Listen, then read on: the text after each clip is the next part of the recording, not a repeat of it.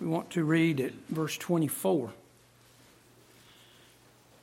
And when they had crucified him, they parted his garments, casting lots upon them what every man should take. And it was the third hour, and they crucified him. And the superscription of his accusation was written over the King of the Jews.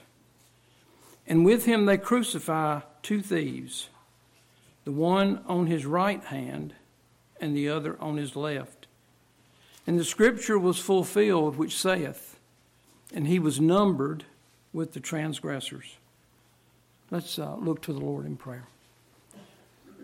Father, we pray that you would, as only you can, take us into some measure of the depths of these words, the depth of our sinfulness and the depth of your love for us. And we pray these things in Jesus' name. Amen. This morning we want to come back to these verses and continue thinking about the cross. The cross is the singular message of all eternity. The Lord Jesus is the lamb slain before the foundation of the world. That's the cross. In time, the cross is the singular message of this book that we hold in our hands, the singular message to the people of this world.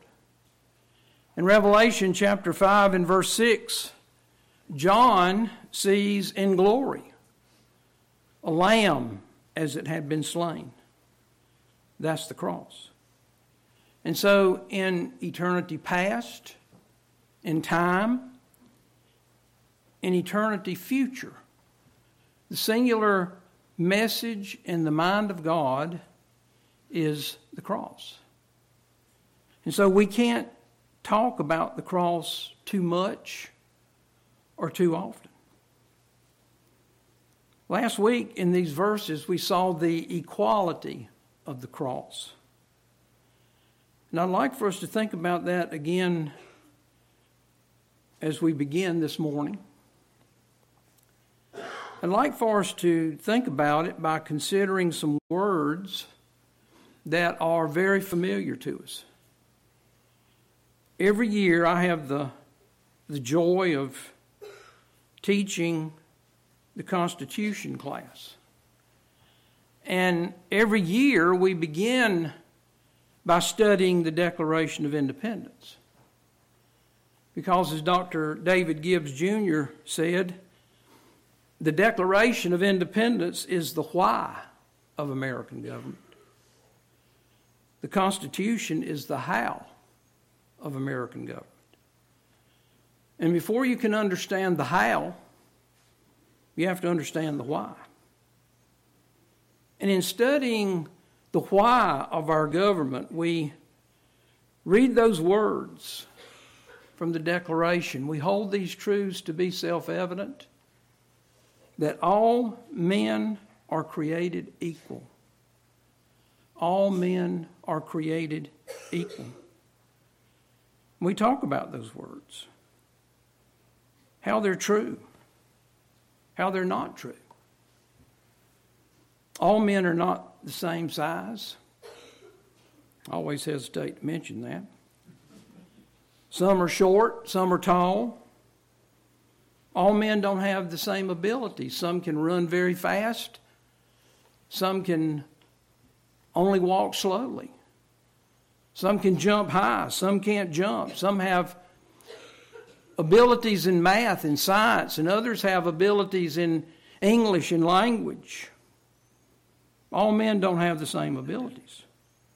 All men don't have the same outcomes in life. Outcomes in life are a direct result of choices in life. And you cannot dictate choices. So, what are those words all men are created equal mean? Well, in our class, we talk about how they mean three things. And I believe that the founders of this nation understood these three things and may have even had them in mind. First of all, those words, all men are created equal, mean that all men are equally created in the image of God. Genesis 1:27. So God created man in his own image. In the image of God created he him, male and female created he them. And the founders acknowledged this.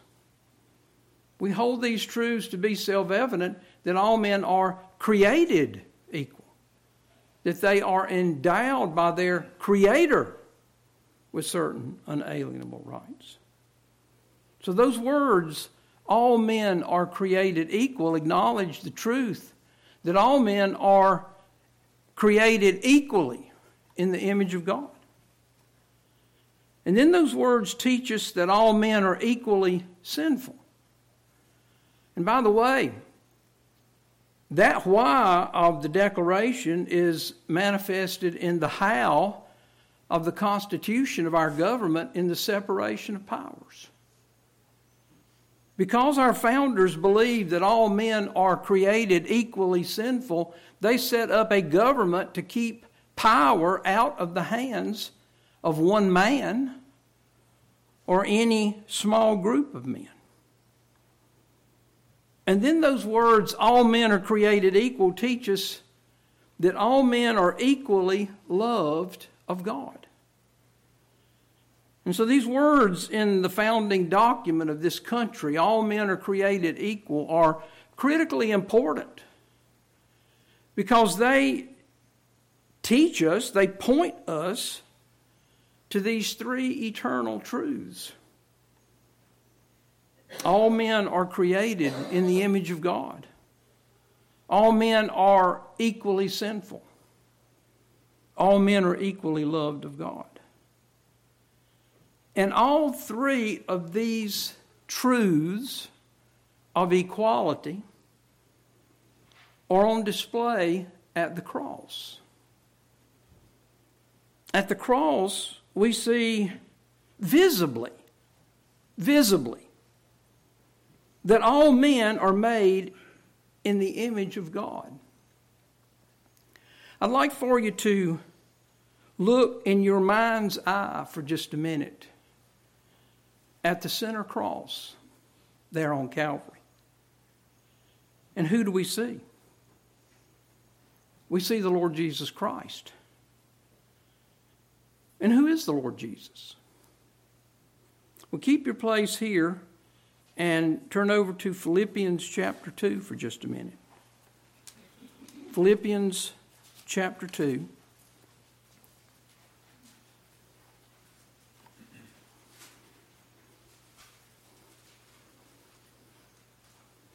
Keep in mind that we are looking at the center cross. Philippians chapter 2 and verse 5. Let this mind be in you, which was also in Christ Jesus, who being in the form of God, thought it not robbery to be equal with God. Verse 8 and being found in fashion as a man, he humbled himself, became obedient unto death, even the death of the cross. Notice those words who being in the form of God and being found in fashion as a man. Look over a couple of pages to Colossians chapter 1. Colossians chapter 1. And let's read beginning at verse 12. Giving thanks unto the Father, which hath made us meet to be partakers of the inheritance of the saints in light, who hath delivered us from the power of darkness and hath translated us into the kingdom of his dear son. Now, notice the word son at the end of verse 13. Because now, as we read these next verses, we're going to be reading about the Son. Verse 14 In whom we have redemption through his blood, even the forgiveness of sins. Now look at verse 14. Who is the image of the invisible God, the firstborn of every creature? The image of the invisible God. Look over at Hebrews chapter 1. Hebrews chapter 1.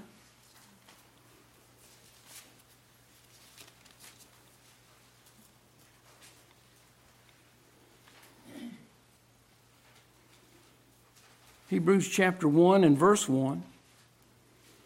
God, who at sundry times and in divers manners spake in times past unto the fathers by the prophets, hath in these last days spoken unto us by his Son, whom he hath appointed heir of all things, by whom also he made the worlds. Notice verse 3. Who being the brightness of his glory and the express image of his person. So we are looking at the middle cross. And who do we see? We see the Lord Jesus Christ. And who is he? He's in the form of God. And what is the form of God? It is the fashion as a man. And we look at the Lord Jesus. We see that he is the image of the invisible God. We see that he is the brightness of his glory and the express image of his person. The Lord Jesus is God manifest in the flesh, made of a woman, made in the image of God. Now, in our mind's eye, look to the left and look to the right. And who do we see? we see these two men. And who do they look like? They look just like the one on the middle cross. They look just like God manifest in the flesh. Why? Because they were made in the image of God. Folks, the cross proves that all men are created equal, that all men are equally made in the image of God, just as Genesis 1:27 declares. So God created man in his own image, in the image of God created he him. Male and female created he them. And that truth is displayed on the cross of Calvary. Now, instead of going back to Mark chapter 15, I'd like for us to go to Luke chapter 23. Luke chapter 23.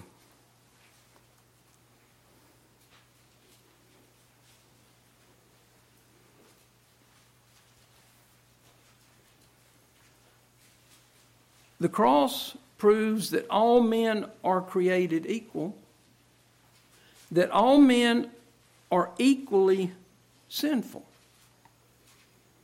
We see it in these two thieves who were crucified with the Lord Jesus. Both were thieves.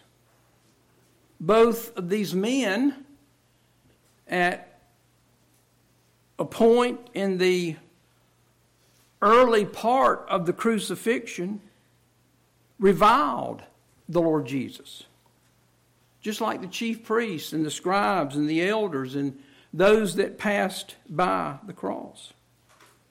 There was no difference between these two men. As we mentioned last week, one was not more or less sinful than the other. They were both equally sinful, just like all men, just like you and me. Galatians 3 and verse 22. But the scripture hath concluded all under sin. All under sin. Romans chapter 3, verses 22 and 23 For there is no difference. For all have sinned and come short of the glory of God. The cross proves that all men are equally sinful. And then the cross proves that all men are created equal, that all men are equally loved by God. John chapter 3 and verse 16 For God so loved the world, the world, that he gave his only begotten Son, that whosoever, whosoever, that includes all. That word whosoever excludes no one. That whosoever believeth in him should not perish, but have everlasting life. Romans chapter 5 and verse 8 But God commendeth his love toward us, in that while we were yet sinners, Christ died for us. 2 Corinthians 5:15 says he died for all. He died for all. Titus 2 in verse 11 says that the grace of God that bringeth salvation hath appeared to all men. 2 Peter 3 and verse 9 the Lord is long suffering to usward, not willing that any should perish, but that all should come to repentance. 1 John 2 and verse 2 tells us, and he, the Lord Jesus Christ, and he is the propitiation, the substitutionary sacrifice for our sins. And not for ours only, but also for the sins of the whole world. 1 John 4 and verse 10 Herein is love not that we loved God, but that He loved us and sent His Son to be the propitiation for our sins. All men are created equal. All men are equally created in the image of God. That's visibly demonstrated on the cross. All men are equally sinful. That's visibly demonstrated on the cross all men are equally loved of God. For God so loved the world that he gave his only begotten Son, and these other verses are visibly demonstrated on the cross as love manifest in the flesh. The Lord Jesus Christ equally tastes death for every man.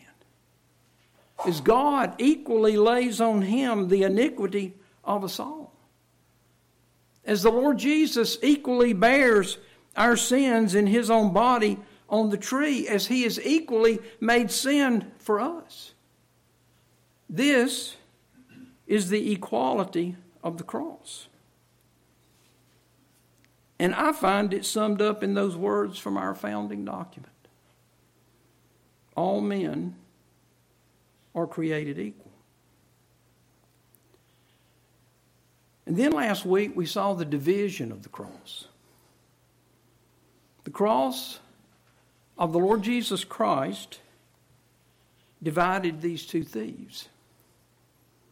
It divided them between the one who rejected the message of salvation and the one who believed the message of salvation. The cross divides all of humanity. And it divides all of humanity into these two groups the receivers and the rejectors of Christ. Those who believe in Jesus and those who believe not. At the end of the message last week, I asked a question Which side of the middle cross? Which side of the cross of Christ are we on? The side of life or the side of death? This week, I thought about that question. And the first thought that came to mind in answer to that question is that the thief who rejected the Lord Jesus was on the death side of the cross.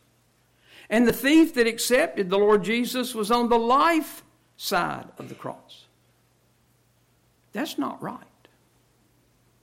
That's not right. In fact, it is just the exact opposite.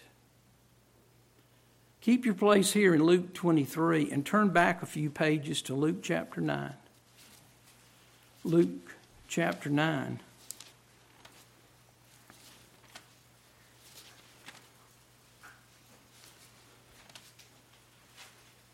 And look at verse 23. Luke chapter 9 and verse 23. And he said to them all, If any man will come after me, let him deny himself and take up his cross daily and follow me. Verse 24. For whosoever will save his life shall lose it. But whosoever will lose his life for my sake, the same shall save it. For whosoever will save his life shall lose it. Beside those words, you can write Luke 23 and verse 39.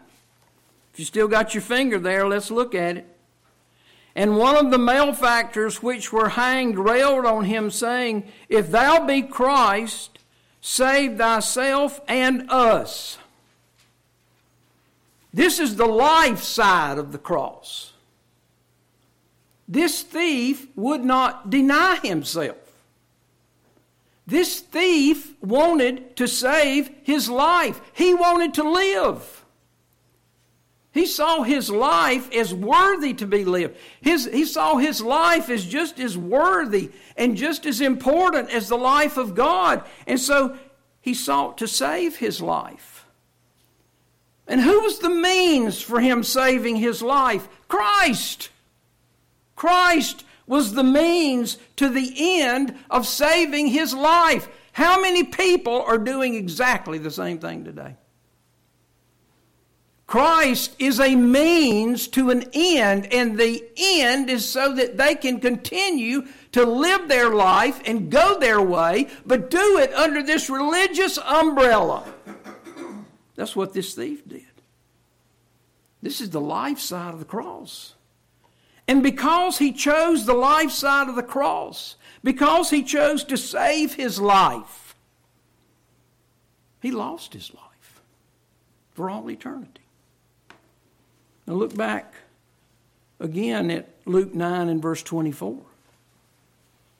For whosoever will save his life shall lose it.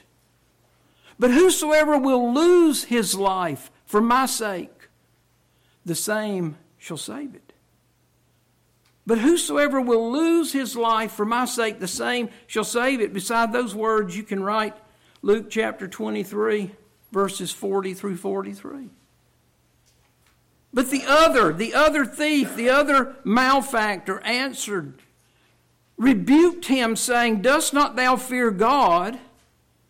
seeing thou art in the same condemnation, and we indeed justly. For we receive the due reward of our deeds, but this man hath done nothing amiss. And he said unto Jesus, Lord, remember me when thou comest into thy kingdom. And Jesus said unto him, Verily I say unto thee, today shalt thou be with me in paradise. This thief chose to deny himself. He chose to give up his life. This thief chose the death side of the cross. Death to himself and all that he was. And his life was saved by the life of Christ. Jesus said unto him, Verily I say unto thee, today shalt thou be with me in paradise. And notice the next thing that happens. Verse 44. And it was about the sixth hour. And there was a darkness over all the earth until the ninth hour. The next thing that happened was three hours of darkness. When the Lord Jesus was forsaken by his Father, when the Lord laid on him the iniquity of us all. And at the end of those three hours, what did the Lord Jesus say? My God, my God, why hast thou forsaken me? Folks, those words never came out of the mouth of this thief who lost his life, who gave up his life. Because his heart was broken and contrite. Dost not thou fear God, seeing thou art in the same condemnation, and we indeed justly? For we receive the due reward of our deeds. But this man hath done nothing amiss, and his broken and his contrite heart is reflected in those words Lord, remember me when thou comest into thy kingdom. This thief entered into the miracle of Calvary. How the Lord Jesus bore our sins in his own body and endured the eternal judgment of God that we deserve. The Lord Jesus spoke those words. My God, my God, why hast thou forsaken me? But not this thief. Because the Lord Jesus spoke them for him in his place. The other thief on the life side of the cross who wanted to save his life the thief who lost his life because he wanted to save it and was not willing to take his place as a sinner has never ceased to cry those words My God, my God, why hast thou forsaken? The cross divides the saved from the, cross, from the lost. And so I would ask you again this morning which side of the cross are you on? The life side? Refusing to deny yourself? Seeking to save your life and live your life? And go your own way, which is the broad way that leadeth to destruction? Are you on the death side of the cross? because you've denied yourself and you've lost your life because you believe that you are condemned and indeed justly. And the due reward of your deeds is death. This thief believed that. For the wages of sin is death, but the gift of God is eternal life through Jesus Christ our Lord, this man who hath done nothing amiss. This man who took all that you have done amiss. This man who took all of your sin and wickedness, wicked is one of the meanings of that word amiss, upon himself. That you might lose your life, that you might have his life. Which side of the cross are you on this morning? If you're on the life side, that's going to result in you losing your life for all eternity. Whosoever will save his life shall lose it. Or you on the death side? On the death side, that will result in you saving your life. For whosoever will lose his life for my sake, the same shall save it. This morning, you can choose the death side of the cross. If you're willing to lose your life, if you're willing to take your place as a sinner worthy of death, condemned, and deservedly so. And call upon the Lord, for there is no difference. For the same Lord over all is rich unto all that call upon him. For whosoever shall call upon the name of the Lord shall be saved. You can do that right now, right where you are. And the Lord Jesus will give you his life as a free gift. If we're saved today, there's a verse that we mention often, and it's one of the most important verses in the Bible for those who know the Lord. It's Colossians 2 6.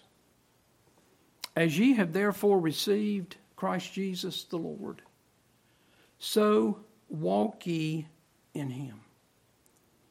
As ye have therefore received Christ Jesus the Lord, so walk ye in him. How did we receive Christ Jesus the Lord? We received him on the death side of the cross.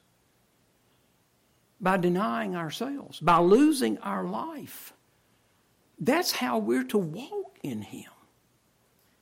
We are to live on the death side of the cross.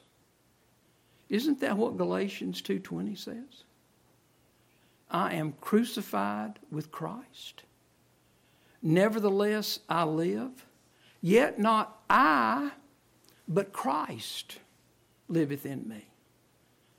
And the life which I now live in the flesh, I live by the faith of the Son of God who loved me and gave himself for me. That is the death side of the cross.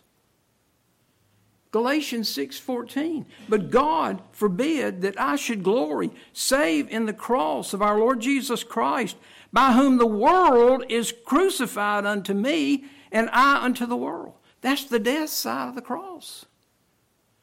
The world is to be dead to us if we're saved, and we're to be dead to the world. But something that we need to remember this morning is that the cross not only divides the saved and the lost, the cross divides believers. The cross divides those who are saved. It divides believers from those who want to live on the life side of the cross and, and have their own way and, and go their own way and do their own will divides them from those who want to live on the death side of the cross. Who want to live in the light of Galatians 2:20. Who want to live in the light of Galatians 6:14. I believe we have an example of what we're talking about here in the Word of God. Demas was a young man who I believe knew the Lord a young man who was saved on the death side of the cross. And he was a young man who exhibited that. He was a young man who, as he had received Christ Jesus the Lord, so he walked in him. He lived on the death side of the cross. We see that in the book of Philemon in verse 24, where we read that Demas was one of Paul's fellow laborers one of Paul's fellow laborers. We see it again in Colossians 4 and verse 14, where Paul sends greetings to the believers at Colossae. And who does he send those greetings from? He sends them from Luke, the beloved physician, and Demas. Demas. Demas was saved on the death side of the cross, and Demas was living on the death side of the cross. But something happened. Something happened. And the cross divided Paul and Demas. 2 Timothy 4 in verse 10, Paul says, For Demas hath forsaken me, having loved this present world. The cross divided Paul these two believers. Divided Paul, who wanted to live on the death side of the cross, whose testimony was, God forbid that I should glory save in the cross of our Lord Jesus Christ, by whom the world is crucified unto me and I unto the world. From Demas, who no longer wanted the world to be crucified to him. Demas left the death side of the cross, began living for himself and the things of the world on the life side of the cross. We never hear about him again. We never hear about him again. The same thing can happen to you and me. That's why we need to think about the question. If we know the Lord today, where are we living? Are we living unto ourselves on the life side of the cross? Or are we living unto Him which died for us and rose again on the death side of the cross? I hope we'll think about that question today. Which side of the cross? Whether you're saved this morning or whether you're lost. Which side of the cross? Let's look to the Lord in prayer. Father, we pray that you would just take these words and make them a message to our heart. We thank you for the cross. The cross that is the focal point of all eternity. We thank you that on that cross, we see the Lord Jesus Christ taking our place and giving his life and shedding his blood that we might be saved. Father, whether we're saved or lost this morning, we need to be on the death side of the cross. We pray that you would speak to our hearts about these things today. We ask it in Jesus' name.